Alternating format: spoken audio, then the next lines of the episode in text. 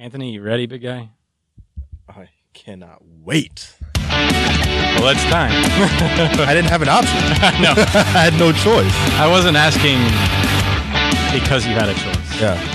Welcome to Freightonomics, everybody. Right. And what a Freightonomics week it's been. Yeah, if there ever is one, this Yeah. is it. So, welcome to Freightonomics. Uh, I'm Zach Strickland, and I'm Anthony Smith. Anthony Smith. And then you'll notice, for those of you watching us on LinkedIn uh, or the internet of your choice, uh, we have Seth Holm joining us today. Welcome, Seth. Thanks, guys. Thanks for having me. Yes. So Freightonomics is the show where we discuss the topics that are relevant to freight and the economy and how they are both interconnected, hopefully presenting it in a very approachable way. Hopefully. Uh, hopefully. yeah. Give us feedback on LinkedIn. Anthony is monitoring all the comments right now. Yes. Uh, anybody that's watching live, please feel free to chime in and jump in there and let us know how we're doing, whether or not you agree, disagree, or just think that the, you know, you don't There's- like, you don't like rain. There's some questions. Yeah, questions, answers, any of it. Uh, so, uh, Seth Holm's joining us today for a specific reason. Uh, for those of you that have been watching the Freightonomics or listening to the Freightonomics podcast, uh, we do try to cover. We're try, we're doing a series about basically like a 101 of freight. Yeah. Uh, how does How uh, does the this all work? how does this all work? You know, if you've if you've seen the website How Stuff Works or watched the Discovery Channel or what TLC was supposed to be, uh, you know, I'm kind of an edutainment geek. Mm. Did y'all watch those shows or any of it early on? Uh, I know where you're going with this. I love learning how stuff works. So yeah, Yeah, I I'm on literally, board with that. I literally cannot stop figuring out how some of this obscure stuff is. I will go down rabbit holes on the internet all the time. Uh, That's YouTube rabbit holes are the best though. Oh, like man. it, it gets I get three lost. hours, four hours, the entire day is gone. I get lost in all that stuff. So, um, you know, we're trying to make, uh, you know, do a series where we give you insight, especially for those of you that may be new to the industry or maybe work in a specific segment, uh, and you're curious about other aspects of it. You know, we get siloed up in our companies.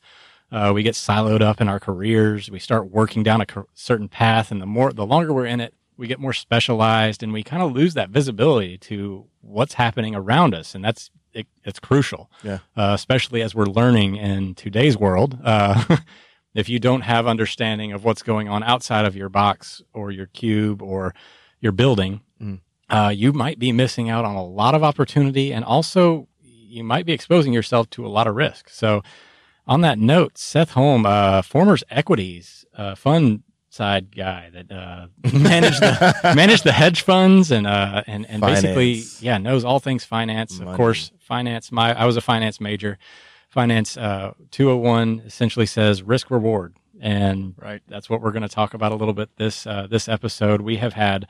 I felt like it was you know the right time to bring on a guy that has a pretty deep understanding. Uh, give a little background on yourself, Seth. What did you, what did you do in your former life? Yeah. So um, I also was a finance major. Um, I just moved up here from Atlanta. Uh, what was it? Close close to a year ago now. Um, prior to the transportation here at FreightWaves, um, I spent. I've let's see. I'm going on my 13th or 14th year of working. Uh, I spent the first four at a private wealth management firm, uh, basically helping wealthy people manage their money. Um, and then I went to the hedge fund side.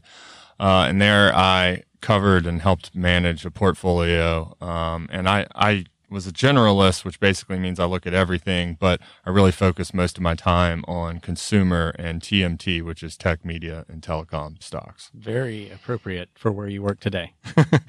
Yeah, there are some similarities, but um, you know, stocks are stocks, and um, you know, um, it it took probably six months for me to get up to speed and feel like I kind of had my you know bearings a little bit, but because it is a lot different at the same time, we can get into that. It it is it is a crazy world with which we live in, you know, and that's that's funny to hear you say because I, I you know I was a finance major as well. hmm I walked into transportation thinking, oh, this will be a cakewalk. I I was finance and transportation, not traditionally thought of as this complex environment, when actually it is extremely complicated Mhm. and it has a lot of variables, a lot of moving parts.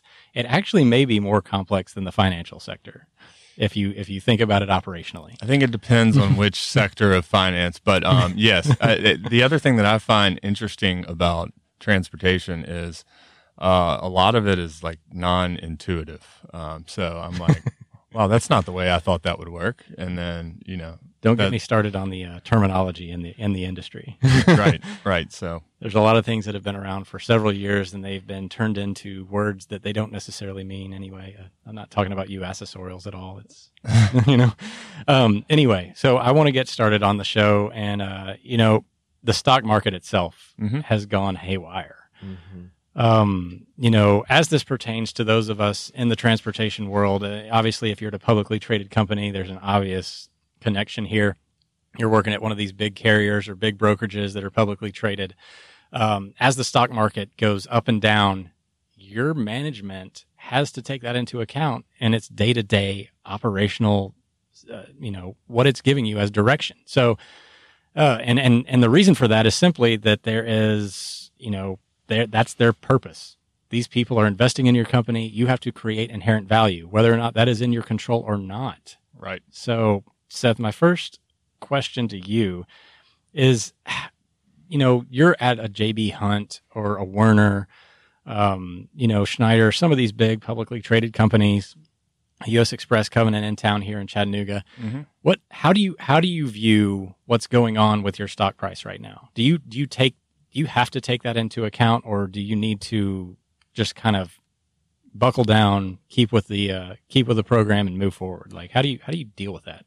Right. Well, first things first, I think that the stock market is 20% off of its highs and it's sold off so far so fast because the market is pricing in a very increasing likelihood of a recession. So in this case, yes, I think you very much need to pay attention to your stock price. Not only that, the bond markets, you've got 10 year bond yields down to 75 basis points. They hit 40 basis points the other day. The whole entire uh, treasury bond curve is below 1%, which is insane. That's Um, and generally, that only happens when the market is telling you the market hates uncertainty. That's one thing that's going on right now. But they're also telling you that forget about you know backward looking indicators. Things are going to get nasty over the next couple quarters. So, I think if you're one of those management teams, I think you start planning around how do we manage this business through a difficult time uh, and a, a period where we could see maybe it's just two quarters, but we're definitely going to see a big hit to economic growth, even if it's only for a quarter or two.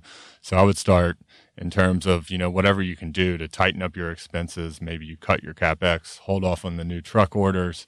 Um, you know, try to manage on the revenue side. Uh, you know, uh, have as much contract revenue as possible. You know, this is kind of interesting because right now you have this really odd um, divergence right now, I would call it, where trucking is booming.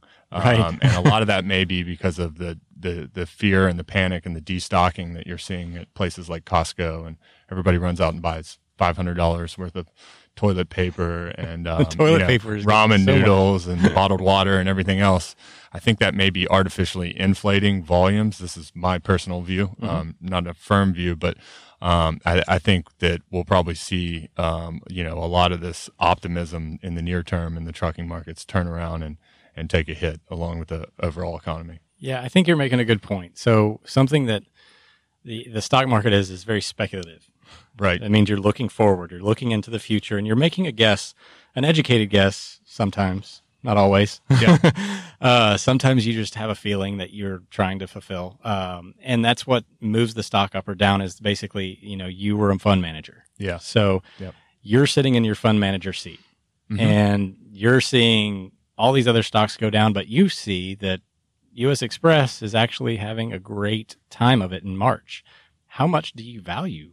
Like, I mean, you just said it yourself. The trucking volumes are moving. There's nothing, there's absolutely no data to support the fact that outside of some, you know, other macroeconomic indicators, Mhm. uh, you know, that this is going to change. You Right. know, you see the con- coronavirus is creating a panic. The media is covering it extensively, such as we are. And, you know, whether or not the virus actually has a true life threatening implication or if it's really just a cold Right. that everybody's overreacting to, it doesn't matter because the reaction is real. And at some point people may shut down and stop consuming goods. They may, they'll eventually have so much toilet paper, uh, they won't need it You will have pulled forward six months to a year's worth of toilet paper. yes. so what that's going to do to the freight market is you're going to see this big bow up in the front in March, which is what we're seeing right now. A lot of volume moving, a lot of, you know, we've had a ton of inventory. Mhm. But again, coronavirus may move through the United States in the next month and then subside. We may see this bell curve type spike and then it goes away. And yet, you know, the China giving the Chinese inventory stuff enough time to replenish, et cetera. So, uh, what data are you, would you look at that suggests that they need to continue to be super conservative, other than the fact that we're relying on, um, you know, some of these, you know, you know, the bond, the yield curves, uh, things that traditionally signal recessions. These are financial instruments based on a lot of speculation, Mhm. but not necessarily what's happening right now.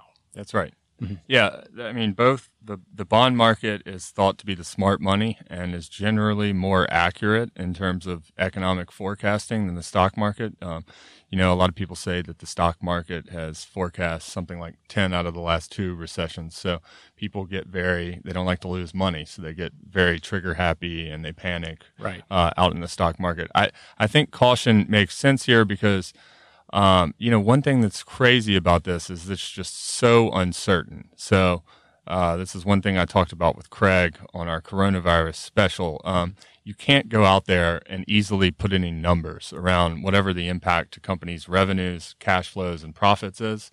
You can't do that to GDP because we don't know.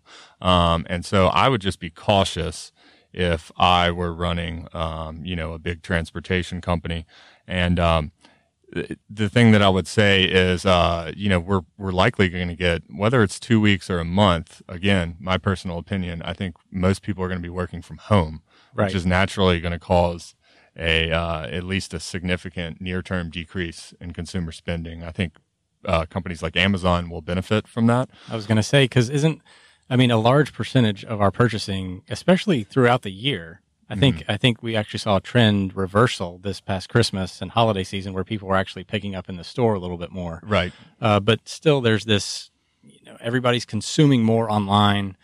You know, you can get on Amazon Prime and just hit the button. Yeah, and you don't want to go out and shop at a brick and mortar store where you might touch something that infects you or Yeah. come into contact with someone who's had the coronavirus or been exposed to it. So, I mean, I think that really makes sense. And so, you know, on the transportation side, if we are going to have, even if it's only a temporary, because I, I would expect a V-shaped rebound to the economy after a couple quarters once this thing gets contained or blows over. Now, the nightmare downside scenario, in my view, is if we get another outbreak in China and uh, this thing reaccelerates in terms of the case counts, then I think that the bottom will probably fall out of the stock market. Um, but uh, I'm not betting on that to happen. but if I were a management team, I would just be preparing um, just have your recession playbook, um, you know, uh, whatever it is for your business. Uh, if there's going to be a downturn, how do you optimize performance and limit the downside to your business? Right. So, I mean, the big takeaway here is basically be ready for anything, but it's it's going to be hard. I think you know, having been in that space for a little bit, you've got this surging volume right now, and I, know- I know we're all Uh, prisoners of the tempting. moment. Yeah, we're all prisoners of the moment. Uh, but also one of my obviously one of my favorite uh, people to you know my finance professor taught me, so therefore I just took it all in. Uh, Warren Buffett Uh-huh. know? Yeah, sure. these times, you know, actually are are discounts. They're Yeah. they're basically giving you the opportunity to invest in something for long term value. Again, the world is far different than it was when he wrote his book back in uh, the late nineties. Yeah. um, but you know, I've always been a kind of believer in that value investing. So my question to you Mhm. is: Is this you know? I, I know. uh, On your day-to-day operation, you need to be more conservative and mindful. You you need to be able to handle some of this surge right now Mhm. but plan for that long term kind of you know maybe volumes are going to decline et cetera Mhm. but how do you take advantage of kind of that mentality you know you you've got this you're you, everybody's planning for a recession the market's reflecting recession this should have a deflationary you know obviously if you're looking to get a mortgage right now you're you're looking pretty sweet Yeah. Um, Although those haven't come down to the degree at all that they should have, given the way that the 30 year bond has Right. yield has fallen. right, and the, I think there was a little bit of support from the the Fed on this to kind of Im- increase or keep it at least somewhat elevated. Fed fund rate, right? Well, um, you know, typically I think there's a spread. It's about 150 basis points between the 30 year bond and the 30 year fixed mortgage rate nationally. And Right. if you look now, the 30 year bond, gosh, I don't even know. I want to say it's like 80 basis points, whereas the average nationwide 30 year mortgage is still only like three and a half percent. So that spread is blown out to like 270 basis points. Right. And, um, you know, I, I think over time that will come down as, you know, these rates prove uh, longer than A little bit temporary. more stable. and, and yeah. then you have that competitive um, sort of prisoner's dilemma where they all one comes down and all the rest have to match them. Gotcha. So we have yeah. a comment here. Oh. Um, Timothy Dooner ask, "What should I be hoarding?" Is there anything? I mean, that, that's a that's actually a really good question. As we're you know as as people are obviously out there, not everybody is panic buying, Right. uh, but you know this is a good this is a good environment for buying certain things hmm and selling certain things. Right. What exactly would you be looking to get a get a good deal on? I mean, you've got obviously you're not going to buy toilet paper, but at the same time, I would love to know. Uh, you know, do you invest in Charmin at this point? Yeah.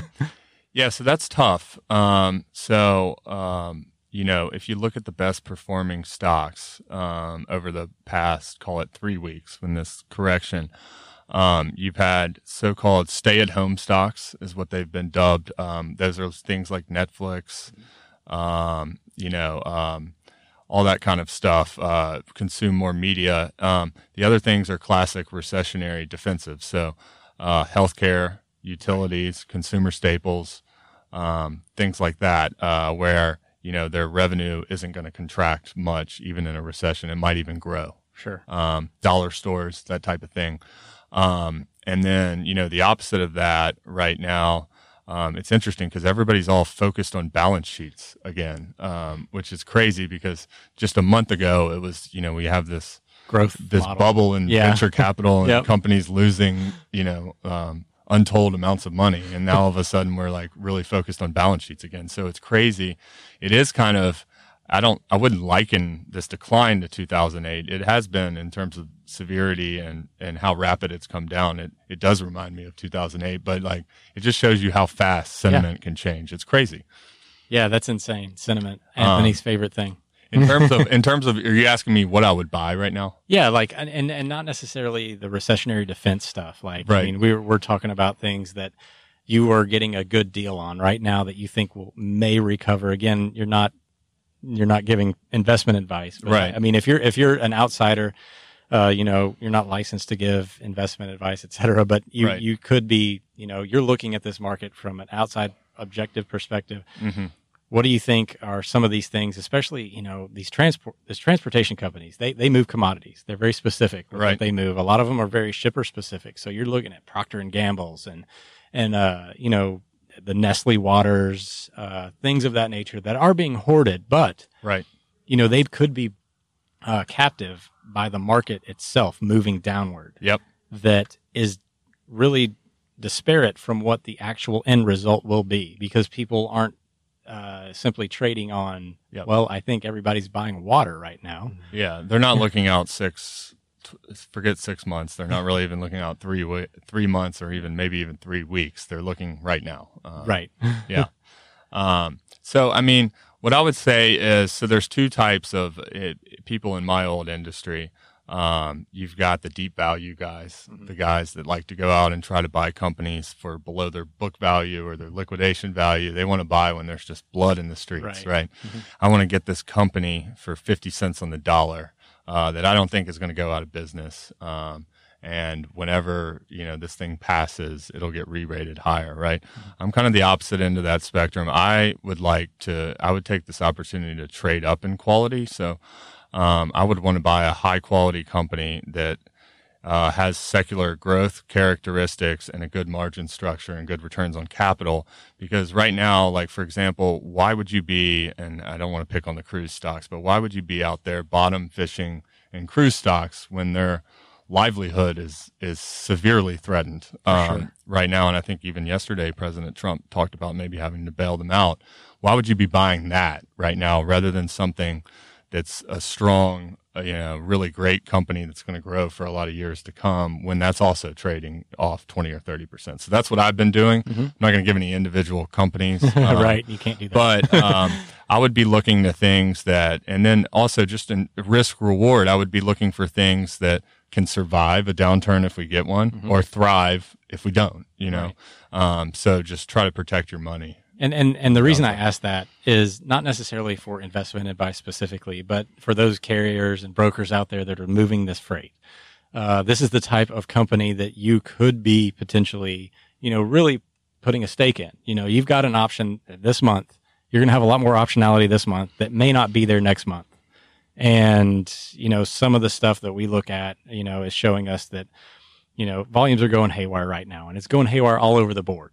Uh, it's not just one market. It's 75% of the freight markets out there that are going crazy. So if you do have, you need to be cognizant of this kind of stuff when you are out there, you know, on the brokerage floor, the, the, the carrier floor.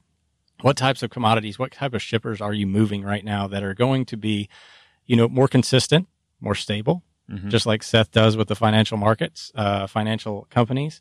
Uh, those are the ones that are going to be, you know, you need, you can budget for higher volumes of freight um, in the near future. But also to that same point is that you should be seeing declines in those that you would in, intuitively just know aren't going to have as much volume. You know, obviously your service companies are not shipping a lot of freight, but Right. but the uh, you know that's kind of the mentality that you need to adopt is what's what's actually going to have something of survivability, long run viability, Yep. as well as those that are living in the moment right now. Um, you know that are going to see the seasonal uh, depression, if you will. Mhm. Um, so Seth, I know your time is valuable, uh, so I don't want to take up too much of it. But uh, thank you so much for uh, hopping in Of course. on the moment. This is a is a crazy time, and I I, I think like everybody, they're watching that stock market go up, down, down, down, Yeah. down, right.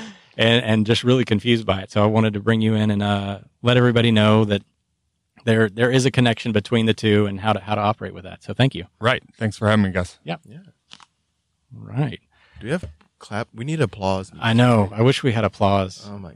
I Emila. Yep. Oh, Emma's giving us clapping. applause. Okay. All right. She's always here for us. Yeah. Uh, so Anthony, I mean, you know, you know, I, I myself am always a little hesitant to watch that sentiment as as uh, as Seth was talking about, but it Yeah. does it does have an impact in the market. I will give you that. So two things, Zach. Many of you already probably know. They don't know. My birthday's on Friday. Guess what also comes out Friday? Consumer sentiment. Is it is it Friday the thirteenth? Yes, it is. Oh man, it's going to be a great day. all the things. It's going to be a great day. But sentiment comes out on 13th, so it's like a little birthday gift for me. So consumer sentiment. Yeah. Tell us tell us what goes into that. How people feel. Um, no, there are different components. So there's one from the University of Michigan, and there's one from uh, I think the Conference Board. One is they're, they're, they they measure things a little bit more differently. I like the one from the Conference Board. That's not the one that's coming out. I like them both, but I like to lean on that one a little bit more. Mhm. But it has different components on like how people feel towards their current condition and, and their outlook for the future of of the um their outlook for the country and Right. so how confident they feel about things going forward and so it's safe to say from some of the stuff that I've, I've read from you especially your latest chart of the week um, really kind of seeing all that consumer pull forward um, and one of the things we just chatted about here is i'm really curious to see if um, how that pull forward affects everything in the next month or two here We we have got we have got the definition of uncertainty. Uh, you know, Seth was talking about uncertainty as being something that panics people, and that's Yeah. you know that's that's our human nature. It's evolutionary. We have been bred to fear it and Yeah. react to it, and that's a survival instinct. Uh, it is within every single one of us, sociopath or not. Um, and and th- that's that's the reason that we exist. And so we have to recognize it. As much as I kind of, you know, give you grief over it, yeah yeah it is it is a part of who we are, and it a is a thing. part of of of markets. And like I said before, believe that the coronavirus is some sort of significant uh, virus, disease, threat, health issue, etc., or don't, hmm the reaction is real. Yeah. And we're seeing that reaction in our freight markets. We've seen volumes surge. We've seen capacity tighten in a time where we don't necessarily see that. hmm Um, and so I think at this point, looking at the consumer sentiment, this this next Friday's release, is actually, I'm I'm going to be paying attention to. Yes, I'm gonna be curious. Yeah. I'm gonna be curious. Um, Um, the other thing is the latest with uh, the coronavirus. I don't know if you saw it, but it just got upgraded. I don't know if that's an upgrade, What? but the World Health Organization, Did they call it a pandemic? yes, they did. All right. Yep, I did see Is that, that. an upgrade or a downgrade? I don't know. Well, depending on your perspective, it's Right? if you're a virus, I guess on the virus team, you're like upgrade. Yeah, you're cheering for Yeah. that, right? If you're if you're not on the virus team and you're a person, you're Yeah. like boo. yeah, yeah, I can see that. I can see that. Yeah. Uh, so yeah, this is, you know, it's a wild ride, and you know, we've talked about things. You know, there I should have, you know, we didn't have enough time with Seth. I wish we could have had a little bit more, but there's things that you know he was talking about that are inherent uh, to financial markets that don't necessarily exist in transportation. So, um, you know, just like I was talking about with you're you're trying to figure out how to manage the rest of the year. How do I how do I weather this? How do, obviously I'm having a great time right now. Volumes are up. People are buying toilet paper, and I'm Procter and Gamble Gamble's number one you know carrier. Yeah. having a great time. you Yeah. know, they're number one broker. I, I know they use brokers quite a lot, but um, you know, this is going to dry up. It's not going to sustain. Yeah. Uh, people, I don't think a lot of carriers out there are looking to invest in trucks or equipment right now Mm-hmm. uh, but they're going to see this balance sheet or the, their income statement uh, here in the next couple of weeks. Yeah. And they're going to think, oh, we had a good month. Yeah, We had a good month, man. Yeah. Maybe we can afford what we, we only budgeted for this percent growth in March. yeah, Man, yeah, they may be in for a shock. Now, they may also make the mistake of applying this growth to June. that'll be. Yeah, that'll be rough because that's that's that's an issue if you're not able to really modulate and and shift Mhm. kind of your forecast as things kind of pop up along the year. And I think we're seeing it's like a blip in the business cycle. And this blip can really kind of throw off all the other forecasts if you don't factor it correctly. For anybody that makes budgets, as I have in the past, uh, nightmarishly so and inaccurately, um, you know, th- you'll know that this process is g- very awful, for just lack of a better word. It's very inaccurate. It's you know, it's a necessary evil, if you will, and we have just blown the budget in March Mm-hmm. on the high side. Uh, we're going to more than likely. Uh, but you know, what does this mean for the rest of the year? Now, obviously, FreightWaves, our company, uh, has you know, th- th- this is why we were we were built. you know, uh, not to be too you know pimping of our stuff, but you know, this is. This is why we, we created what we created. Uh, you know, obviously the Sonar platform is there to give the data to do it. And again, I'm not going to turn into a salesperson, uh, but you also have the futures to hedge. we have freight futures. This is this is what it's made for. again if i were if i were not in the chairman. if Mhm. i i'm not wearing the FreightWaves gear today yeah, this is the argument for reasons for freight futures right, Right. here right. this is for anybody that's made a budget and has dramatically failed at making Yeah. that budget Yeah, those freight futures can I, I mean this this is what this is the instrument that stabilizes your world um, i know coronavirus isn't going to happen every year yeah, it's a once every hundred year event type deal. Um, but here in the next 18 months, something else is going to happen. right. And if you look at any of the spot market rates, uh, you know, any of that volatility there, you're going to see that you can't apply last year to this year. Yeah. Um, if anybody tells you they know exactly what's going to happen in June, Yeah, they're lying. yeah, They're lying. They don't Yeah. know. I Yeah. mean, they might, there might be a person out there that gets it right. You know, that's going to be your one in a hundred person. It's the guy that fills out his March Madness bracket. Topical. yeah, Um, you know, and and gets them all right. yeah, It's not because he had that much more information than anybody else. It's just Mhm. he literally just was able to throw a dart blindfolded and hit it yeah, once. Yeah. You know. Um, so yeah, I think we are in that, you know, a very obviously for us in the, you know, as analysts and, you know, economic advisor type role, we're we're kind of, you know, thrilled and terrified. yeah, yeah, yeah.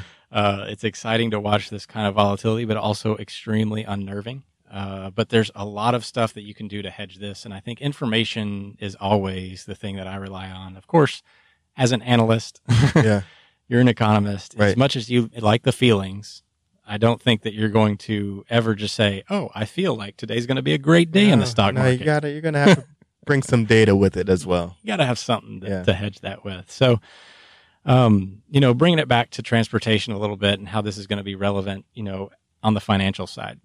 So there's a few things that, you know, we look at, talk about carrier brokerage, you know, transportation spend, et cetera, that, that, you know, you monitor, we have income statements and balance sheets and all that. As, as Seth was talking about, everybody's looking at balance sheets now. That's what everybody does when they get conservative. And the Yeah. reason for that, do you know what the reason for that is? Zach, what's the reason for that? So the reason is a balance sheet shows you what you have. Yeah. That's what you got. Yeah. It's your assets, your liabilities, your equities. It's it's all the stuff that makes you you. So if I'm looking at Anthony today and your balance sheet would be your experience, your Mhm. clothing, your health, your mental well-being capabilities. It's what you have today. Yeah. This is what we're looking at. You know, it doesn't care about what you're going to be or where, you know, necessarily where you were. Right. It's what you are today. It's your physical snapshot of what you are. And that's what a balance sheet is. It's saying if you're a carrier, this is how much you, if you were to sell this company today, Mhm. you would expect to be right around this number here. Right. You add up assets, subtract liabilities, equities, and then there it is. Yeah. It's, it's, there's your number. Uh, that's your book value, et cetera. So if people are not valuing things on your inherent value, they typically are expecting you to grow. Yeah. And that's a lot of what has happened over the, you know, when the economy's booming, they're going to value you over what they expect you to be. Yeah. Not what you are today, but what they expect you to be. Yeah. And It's when like starting a new job, right? Yep. Start a new job, you get ramped up. you're Like you're not gonna just maybe knock it out the park from day one. Maybe you will. I don't know. I have faith in you. But thanks. there are things that you got to learn. You know, day one on job training. Your your potential has not yet been reached. Yeah. So some of these financial measures that people look at, uh, you know, I'm going to talk about those a little bit. I'm not going to get too deep into the accounting, but this is the type of stuff you're going to hear in these earnings reports, these earnings reviews, you know, things like EBITDA. Yeah. You know what EBITDA is. Earnings before. What is EBITDA? Go ahead. You were no, starting. I, no, I don't. I have no idea. Earnings before interest, taxes, depreciation, and amortization. I hated EBITDA. yeah. I it's, hated cal- So effectively what EBITDA is is a way to measure your operating value. Yeah. This is what happens when a truck goes now again it's a little different in transportation because they do include depreciation to an extent because there's so much value in the underlying asset in that company. So there there is a that is an operational expense. Yeah. Uh, so they will take that into account because that truck lease or truck payment does cost that's a cost of operation. Yeah. So they need to incorporate in that some way. Uh, it's kind of like operating ratio. Mhm. Uh, so think about it in other industries. It's definitely like operating ratio. How much do we get, you know, for every dollar that a customer spends on our goods or services? Mhm. And that's what EBITDA is. Got you. And a lot of times when people are investing, they're saying, we're going to value you as seven times EBITDA. Mhm. And that's, that's how that works is there, you know, and there's no, there's no real math or science behind, you know, why seven times is the magic number. It's Yeah. basically just accepted that you're going to, you know, as you are profitable and you're making money on your operation, you're going to have the potential to grow over the next several years and you're going to get a return on that. Yeah. So it's, it's basically your operational effectiveness. And if I'm not mistaken, EBITDA is a relatively newer term, right? Like over the past maybe 50 years? maybe? Yeah. Yeah. I mean, as people have, you know, it used to be EBIT, Mhm. uh, interest before interest, I mean, earnings before interest and taxes. Yeah. Uh, again, there's different depreciations and, and creative accounting that you can do to kind of Creative accounting. Yeah, there again. I'm not s- suggesting illegal accounting. I'm just saying that there's always loopholes within the within the boundaries of the rules and regulations that can make those numbers look a little different. Uh, maybe better or worse depending on what seat you're sitting in. Yeah, one of the things you mentioned was operating ratio, right? Yep. And that was one of the things that of course, operating ratio is important to every business and it's critical, but freight industry is like a whole nother level. Like you are really Yeah. So every there's small percentage point. yeah and in the in the transportation industry specifically. There's there's there's industries out there that are high ORs. Yeah. Like the software industry. Right. Lots of OR. Right. Because they can make a 50, 60 OR because all the cost is in the upfront development. Yeah. So over time, if that is a successful product, it's all sunk cost already. Your OR goes up every year because Yeah. you're basically customer service, some level of maintenance, and then it's just gravy. Right. So that's where your OR goes way high. You know, your overhead is super up high. Um, but in the transportation industry, every single day, you don't get to, there's no real scale there. Yeah. You're running that truck, you pay that driver a variable amount. So variable costs are actually very high in the transportation industry relative to other industries with high operating uh, ratios Gotcha. or low operating ratios, I should say. Um, they, you know, every truck, you know, and most of this is driven. Operating ratio again is basically how much money you make for every dollar that a customer spends on you. Mhm. So if you have a 93 OR, you're making seven cents on the dollar Gotcha. for every dollar that the customer's paying you to move that truck from point A to point B Right. and that's excluding interest, depre- uh, taxes, things of that nature that are kind of not totally involved in the operation. Yeah. Uh, Okay. So it's it's operational efficiency, if you will. So yes, the uh, transportation sector is traditionally low, operating in the 90s for the most part. The, Yeah. Some of the more successful companies are in the 70s and 80s. I know Old Dominion and Knight Swift both dabbled in that. Heartland does a pretty good job too. Yeah. You're looking in trucking uh, companies. Uh, so, but brokerages also have traditionally a higher OR. Now theirs is a little different because most of their uh, operating cost is overhead. Yeah. It's just people and technology. Right. And the technology is a depreciable asset. Yeah. So the longer they have those systems in place, they do. It's kind of like a software company. They did a little bit of a expanding margin on it. The Yeah. problem is it's not like a software because they have to constantly that's their value prop. Right. Because that technology gives them automation, makes them faster, et cetera. Um, so yeah, those those are some of the you know common terminologies that a lot of these investors and financial uh, side companies will look at. Private equity, uh, for instance. Yeah. So we talked about corporate finance, like on the highest highest of levels Yeah. with, with Seth. Uh, there's also another level of this in the private equity investment side. Uh, it's you know you've got VC, which is venture capital. Yeah. those are going to be the people that will invest in a company that's new. There's a different philosophy there. They basically say, "Hey, we're going to give you you know ten million dollars to get started. Right. Not going to be heavily involved in general. We believe that you know what you're doing here in the initial phase." And, and there's not a lot of that in transportation, Yeah, not yeah. not in at least in the asset based side. There's more of it in the brokerage side, but less so than there was a few years back. Um, most of the venture capital money goes into technology, kind of emerging stuff. Yeah. Uh, so, but in the transportation sector, we have private equity, and you know what private equity is. What is private equity? Okay, so private equity, basically, they're investment banks. Yeah. That's what I wanted to be when I grew up was an investment banker. Now look at you. Yeah, look at On me now. Freightonomics. Yeah. So, so basically, it's like a bank for companies. They invest in a company that's already established in general. They try to figure out ways to add value to that existing company. Right. You know, especially in transportation where those ORs are low. That means that 95 OR, 93 OR, you're getting, you're only getting seven cents on a dollar. That does not leave a lot of room for investment Right. You can't grow your fleet as fast as you might want to, or maybe you need to. You can't grow technology as fast as you need to. So then they look outside for, you know, investors. hmm Private equity firms specialize in investing in companies that Yeah. way. Now they need to get their return on investment. I was going to say this. So private equity is, is they're looking for a return. Usually it's what within three years or so, right? three to five years. Three to five years. Three to five years traditionally. Yeah. Now, uh, they have trouble in the transportation sector. yeah. So a lot of these private equity companies will do well. They'll they'll grow in two ways. Uh, one is cutting costs. Yeah.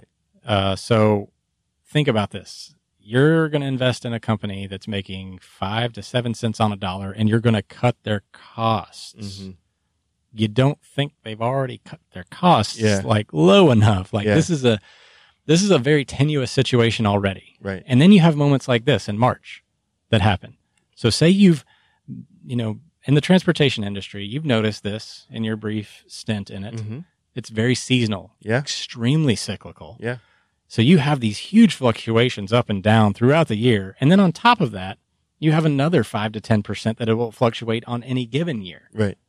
So you can't see the highest highs and lowest lows in any given year and apply them to the next year, just like I said earlier. Yeah. I mean, I said it, it's fact. Yeah.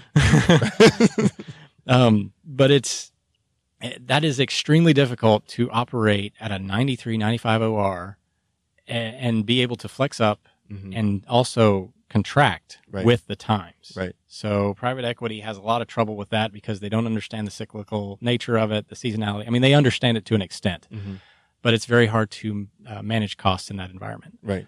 The I can only imagine like a getting in on like a high, Yeah. like a seasonal high or something like that, and then thinking like, oh, this is how it's going to be Yeah. all the time. Like, Yeah. no, that, that's not Yeah. it. And and transportation companies need to keep this in mind too when they're looking for outside investment. Yeah. Uh, they need to make sure that they're very clear cut on how they, uh, you know, view these outside investors. Sometimes they're just like, just give me money, Right. you know, Right. and that's not necessarily the best course of action in the long term.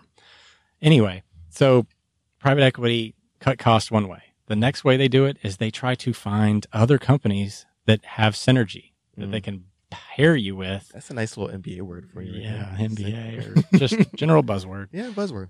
uh, that they can combine you with, Mhm. so you can kind of incorporate. You know, you, maybe you need you can cut off a bit of overhead.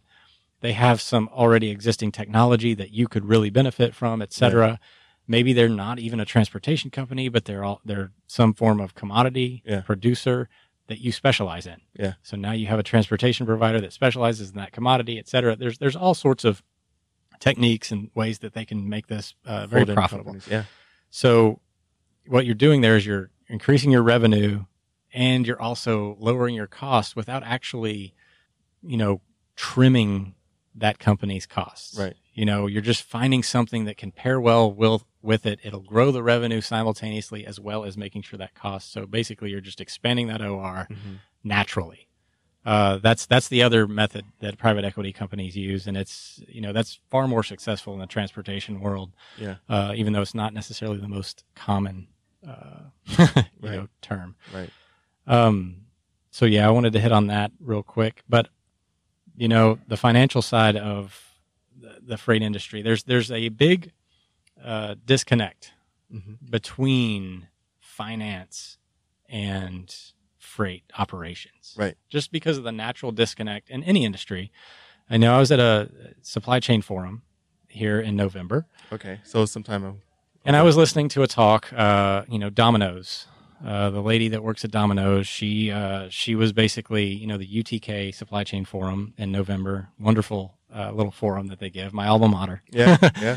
um, you know, just to give them a quick plug, they, uh, you know, she was talking about how they were actively working towards bridging the gap between operational and financial information.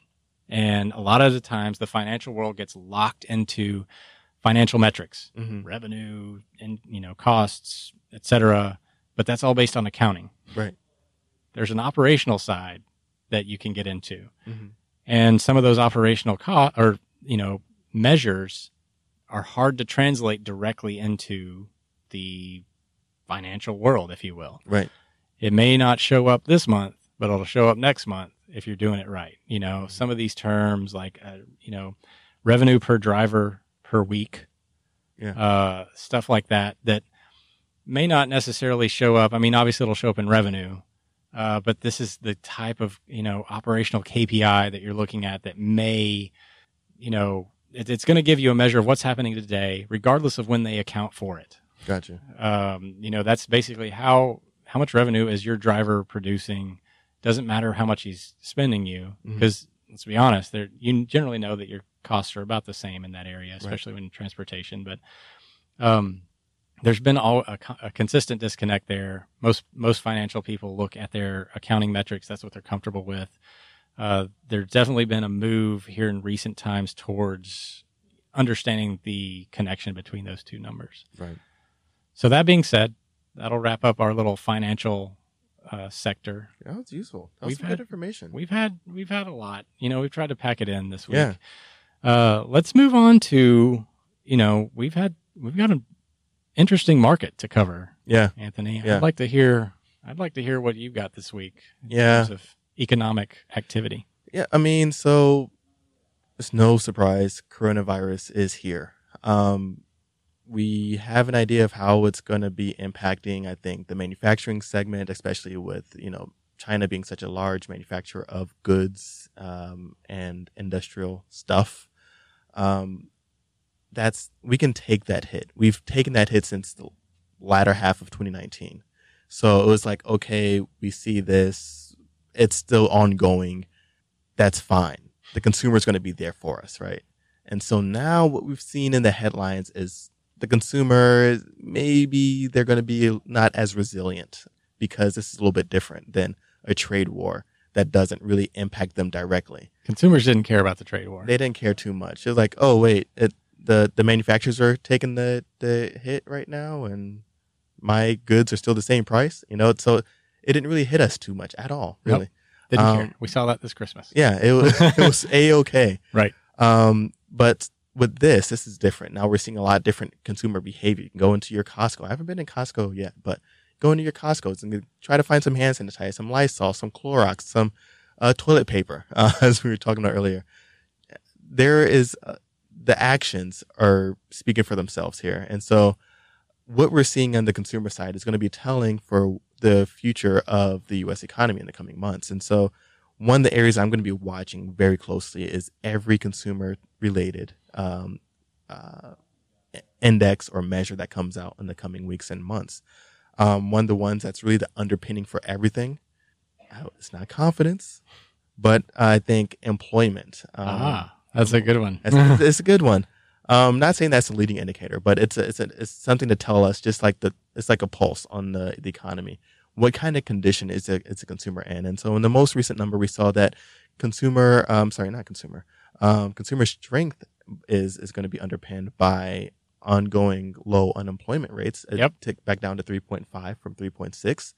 So that was for the month of February. February was kind of a while ago. So I also like to look at weekly jobless claims. And Yeah. So that really kind of measures the rate of layoffs in the, the economy, the demand for labor, if you will. So, um, the pace of layoffs is still low. So we saw that the weekly jobless claims have remained really low. Like consumers aren't losing their jobs, layoffs aren't picking up in the economy. Um, so people are still in a in a decent place, and so that really kind of is going to be something that facilitates more retail sales That's- and that's- activity. That's fascinating to me. It's almost like we we are so immune to the headlines now. I think I think if you look at night in the '90s, you know, Yeah. an era that I grew up in, it, we were so sensitive as consumers Yeah. to any negative news. I think we've literally come through. I mean, I think this is going to be telling I, to see how long this lasts. Of Yeah. course, we're not we're not that far into it. We're literally only a few weeks into it in the Amer- in America. We've obviously been watching it for a couple of months now. It wasn't actually a huge deal Right. until early February, though, when people started to be like, "Wait a minute, Yeah. um, this is probably going to get out of China." Yeah. It's not your, but at the same time, I think there's people like me out there that are like, "Dude, it's a cold. hmm if I get sick, okay." I mean, Yeah. I got two kids. Mm. I told you the story about And- how I lost ten pounds in one year because my daughter brought home the flu, Oh, kids are gross. and then all the other viruses. Really? I, I weighed as little as I did in high school for a period of time.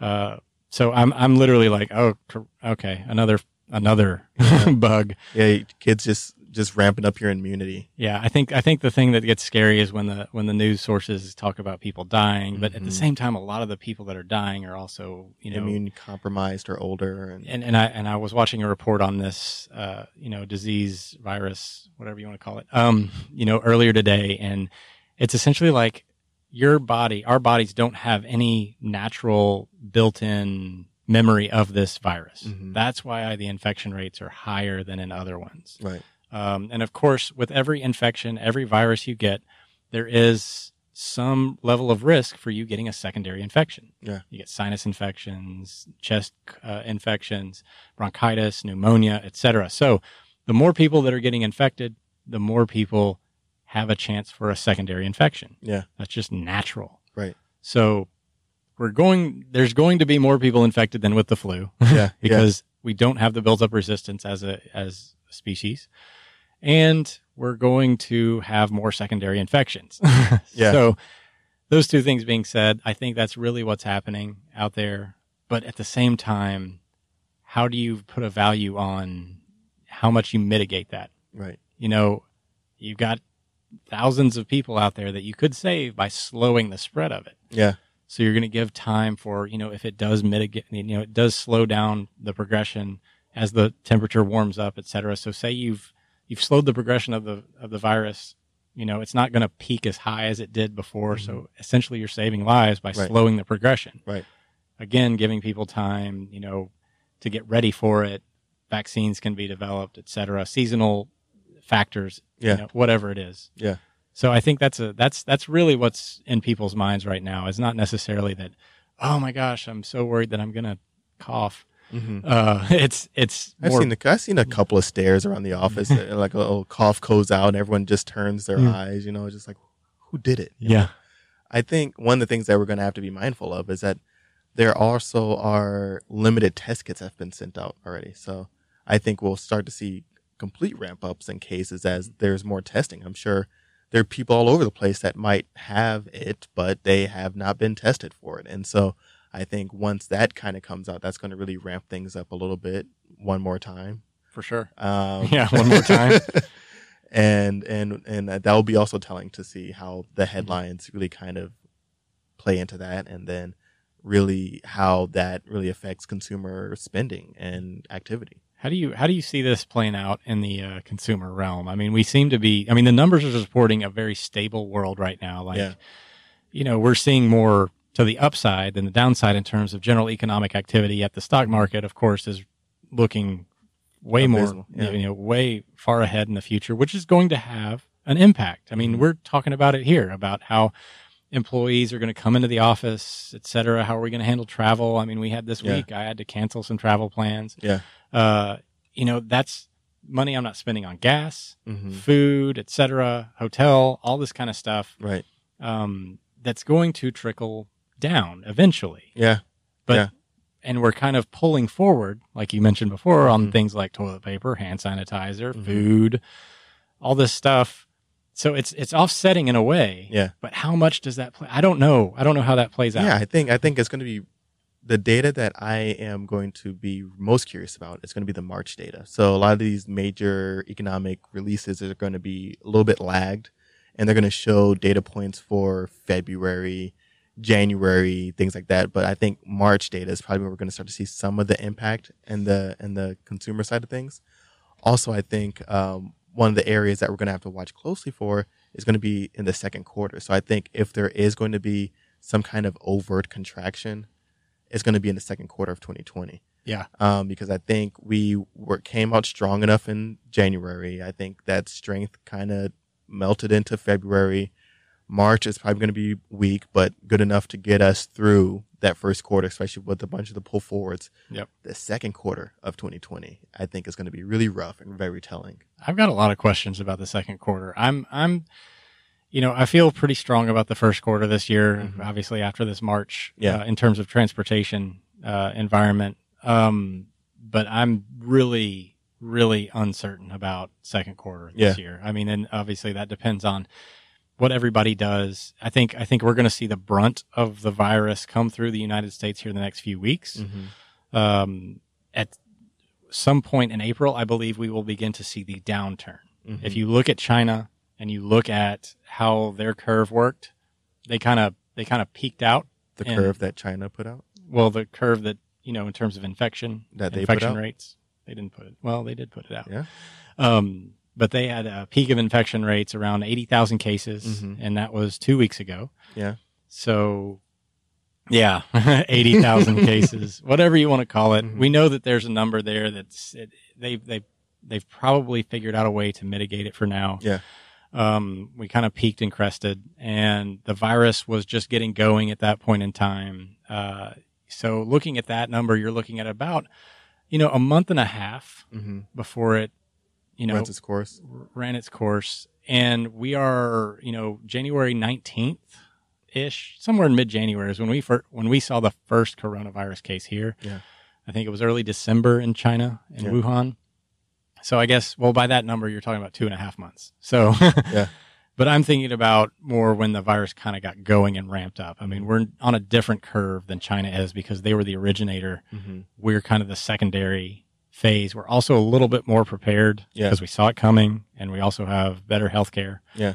in this country, presumably. and so I think, I think we're on a little bit of a shorter curve. I think for sure by mid April, we will begin to see this thing kind of fall out, uh, you know, run its course. Mm-hmm. I'm no virologist though, so don't, you know, take take that take that for what it's worth but i think that we will begin to see that the problem is uh, especially for those involved in freight china volumes Yeah. we're watching our custom shipments Right. they have not recovered yet i know they're reporting that china's back up to speed or getting closing the gap Mhm. um, that's going to take some time to pull through again depends on how much inventory we have in this country Right. I don't know if we. I I'm pretty sure we have plenty of inventory of toilet paper available. Um, you know, we create that here. Yeah. It's not Chinese. Yeah. uh, hand sanitizer we can produce here as well. Mhm. Uh, but the same time, there's all this other inventory. I'm not sure how much that's getting depleted. It hit at the perfect time. Yeah. You know, in terms of everybody being ready for Chinese New Year, Mm-hmm. trade war, et cetera. We'd already kind of inoculated ourselves to Yeah. an extent. Yeah. I don't know what that's going to look like come April, May. It's because it's going to last throughout the year. We're Right. going to see reverberations for all 12 months of 2020. Definitely. yeah. Definitely. Yeah. And I think that really brings us towards the end of our show. And I'm a little bit disappointed, Zach, we haven't had a good old fashioned argument in some time. So, is there something in particular that you wanted to bring up today I don't that you I have anything. do you not have an airing of grievances? I don't think I have anything. Say something, see if I disagree with it. Um, I believe that Toys R Us should have succeeded. I'm with you. I'm with it. you. I don't believe that there should be so many mattress stores all over the place because I don't see, I never see anyone in them. I'm convinced it's a cover for some kind of operation. You know, they always go out of business. I don't I- trust them. They they go out of business. Uh, you know, it's some of the worst freight you can move. Mattresses? Mattresses. Real Trucking to do a companies- show on that. Trucking companies hate mattresses. Really? They're super light. Yeah. Take up a lot of space. Take up a lot of space. I mean, especially on the LTL world, which is where I came from. But Yeah. again, even on that, they're difficult to move because they're bulky. hmm You know, you you bump a dock, but they're not on pallets. Yeah. You have to strap them in a weird way. It is. It's it's It not like great. a nightmare. It's Okay. not great. They're coming up with different ways of doing it though. Some yeah, of I got mine in a, a, like little box. Yep. Yeah. did you get a purple? I got a Layla, I think. Oh, You like can like flip it okay. different sides. Yeah. Yeah, no, they're no getting a, they're getting a lot better Yeah. uh, in the way that they're transporting these things. I, I, I mean, and they're also, you know, just getting better in general, as most Yeah. things do Yeah. yeah. over time. Yeah. So that's why I don't trust any kind of mattress store in a high real estate value area because I'm just like, I've seen two people walk in the door. One of them was on accident. I don't, the other one had to use the bathroom. I I don't- don't, I don't trust it. I don't understand how they continue to perpetuate though. Same. There's always a mattress store around. All right. So no argument today. No, I All guess not. Well, Okay. well, I feel like we had a pretty good show. you know, Yeah. in general. Uh, you know, Seth Holm, thank you to him for showing up this week. And, uh, you know, as always, stay tuned to uh, Freightonomics for your freight market economic analysis. Yeah. All right, guys, have a good week out there. Remember that one time we had to put that coffee down Yeah. Yeah. Some sort of like trance music. and it had lyrics, I think. lyrics. Shout out to Emma, the intern. Emma. We appreciate it.